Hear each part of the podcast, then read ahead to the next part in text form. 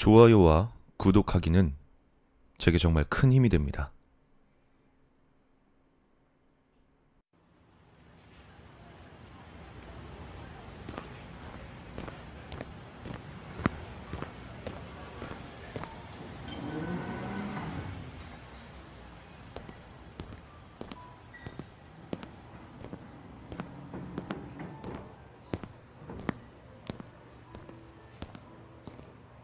아이스 아메리카노 한 잔 주세요.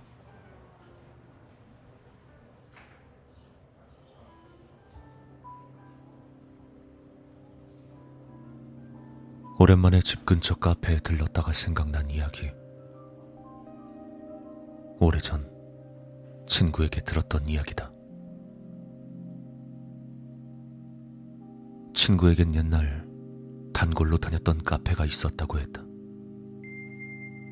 다른 곳에 비해서 특별히 세련된 것도 아니었고 어디에나 있을 법한 흔한 카페였다. 하지만 마스터의 인품이 좋을 뿐 아니라 가게 안에선 왠지 따뜻한 분위기가 흘러 넘치는 곳이었다. 친구의 집에선 좀 먼 곳에 있었지만 치유받고 싶을 때나 마음을 가라앉히고 싶을 때마다 친구는 그 카페를 찾았다고 한다. 못 보던 분이시네요. 새로 오신 거예요? 어느 날 그 카페에 A란 여자 아르바이트생이 들어왔다. 친구는 그저 평범하게 대했지만 이상하게 달라붙는 것 같은 웃는 얼굴이 마음에 걸리더란다. 다른 단골 아저씨에게 들은 이야기에 따르면 A는 인간관계 문제로 틀어박혀 있다가 지인인 마스터의 도움으로 재활 훈련을 겸해서 아르바이트를 하게 된 거라고 했다. 그 말을 들은 친구는 자신이 느꼈던 달라붙는 것 같은 미소는 그 때문이었으리라 생각했다. 한동안은 그렇게 이전처럼 카페를 찾았지만 그 달라붙는 미소를 짓는 아르바이트생이 온 후로부터 카페의 분위기가 왠지 달라지고 있었다.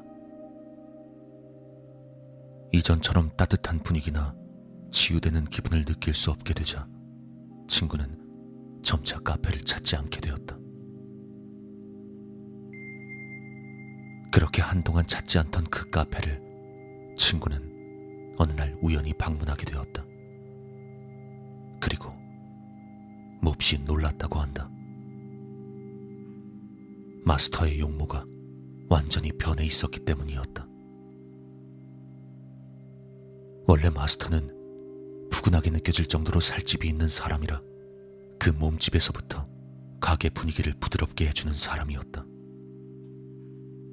그런데 그 마스터가 비쩍 말라 있었던 것이었다. 놀란 친구가 물었다. 살이 왜 이렇게 많이 빠졌어요? 어디 몸이라도 안 좋으세요? 마스터는 싱긋 웃으며 대답했다. 오랜만에 왔네. 다이어트 좀 했어. 어때? 멋지지? 하지만 아무리 봐도 정상적으로 살이 빠진 모습이 아니었다. 첫눈에 봤을 때 병이라도 걸렸나 싶었을 정도였으니. 하지만 뭐라고 더 캐물을 수도 없어서 친구는 적당히 고개를 끄덕이고 자리에 앉았다. 자리에 앉고서야 깨달았지만 어쩐지 이전과는 분위기가 달랐다.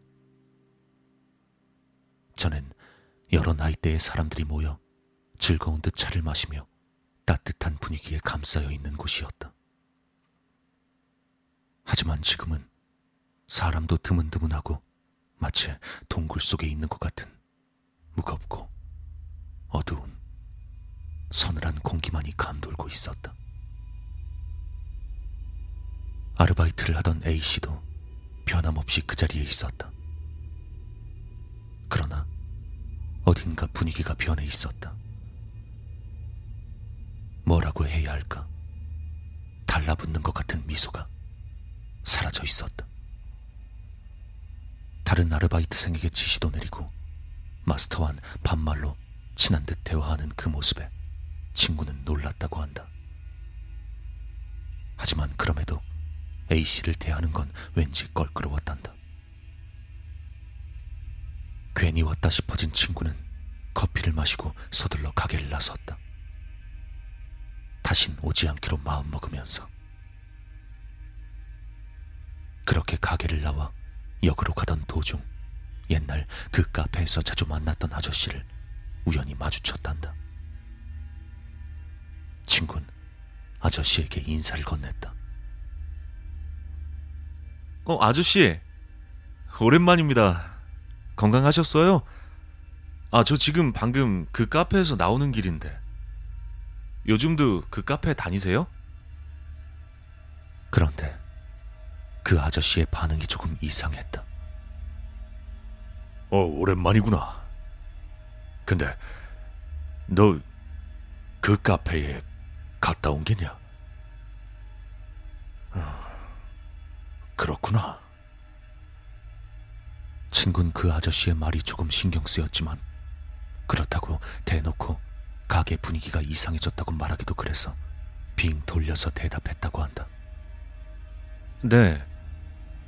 근데 이제 이 근처에 볼 일이 없어서 전 아마 그 가게 거의 안 가게 될 것 같아요. 그러자 아저씨는 어쩐지 마음이 놓인 것처럼 보였다. 아, 그렇구나. 그래, 그래, 그래. 그게 좋을 거야. 왠지 모르게 신경이 쓰인 친구는 아저씨에게 과감히 물었다. 저 아저씨, 혹시 그 가게 무슨 일 있었어요? 뭔가 좀 아시는 눈치인데.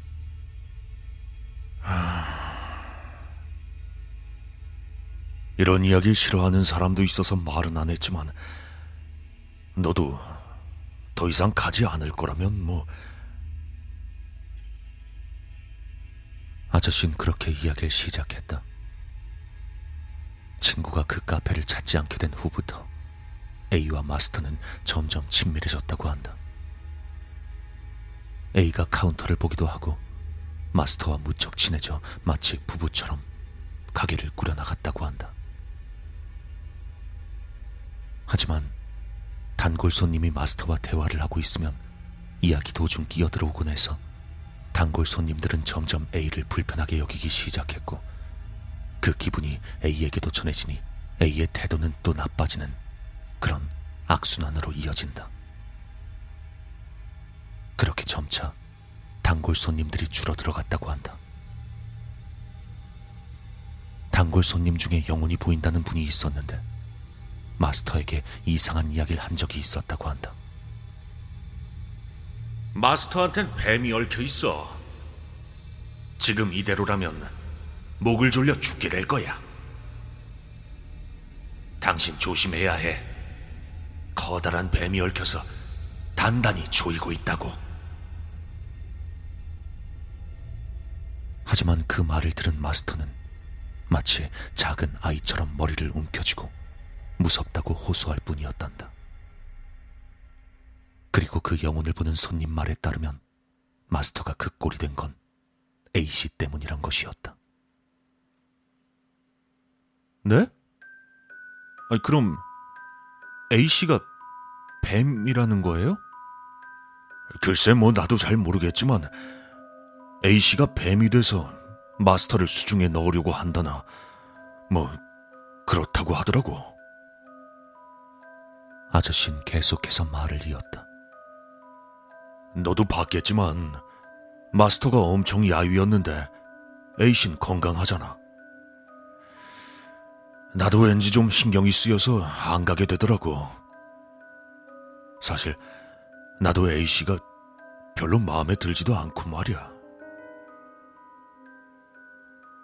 친구는 그 이야기를 듣고 나니 그제야 A가 뱀이었다는 말이 납득이 가더란다.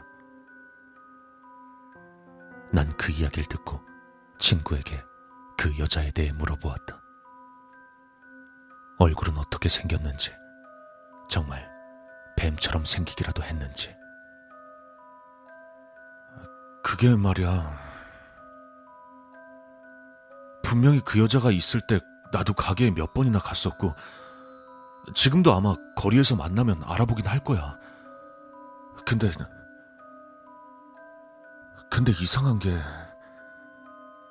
아무리 노력해봐도 그 여자 얼굴이 생각나질 않아. 아무리 떠올리려고 해도 머리카락이 없는 하얗고 갸름한 얼굴만 떠오른다고 했다. 눈도, 코도 없는, 하지만 씩 웃는 입만은 있는 얼굴이. 얼굴은 생각이 안 나는데, 왠지 모르게 뱀이란 말만 들으면 바로 납득할 수 있더란 말이지. 지금도 그 카페는 그 자리에 있다고 한다. 하지만 친구는 그 이후 한 번도 그 카페를 찾지 않았다고 한다.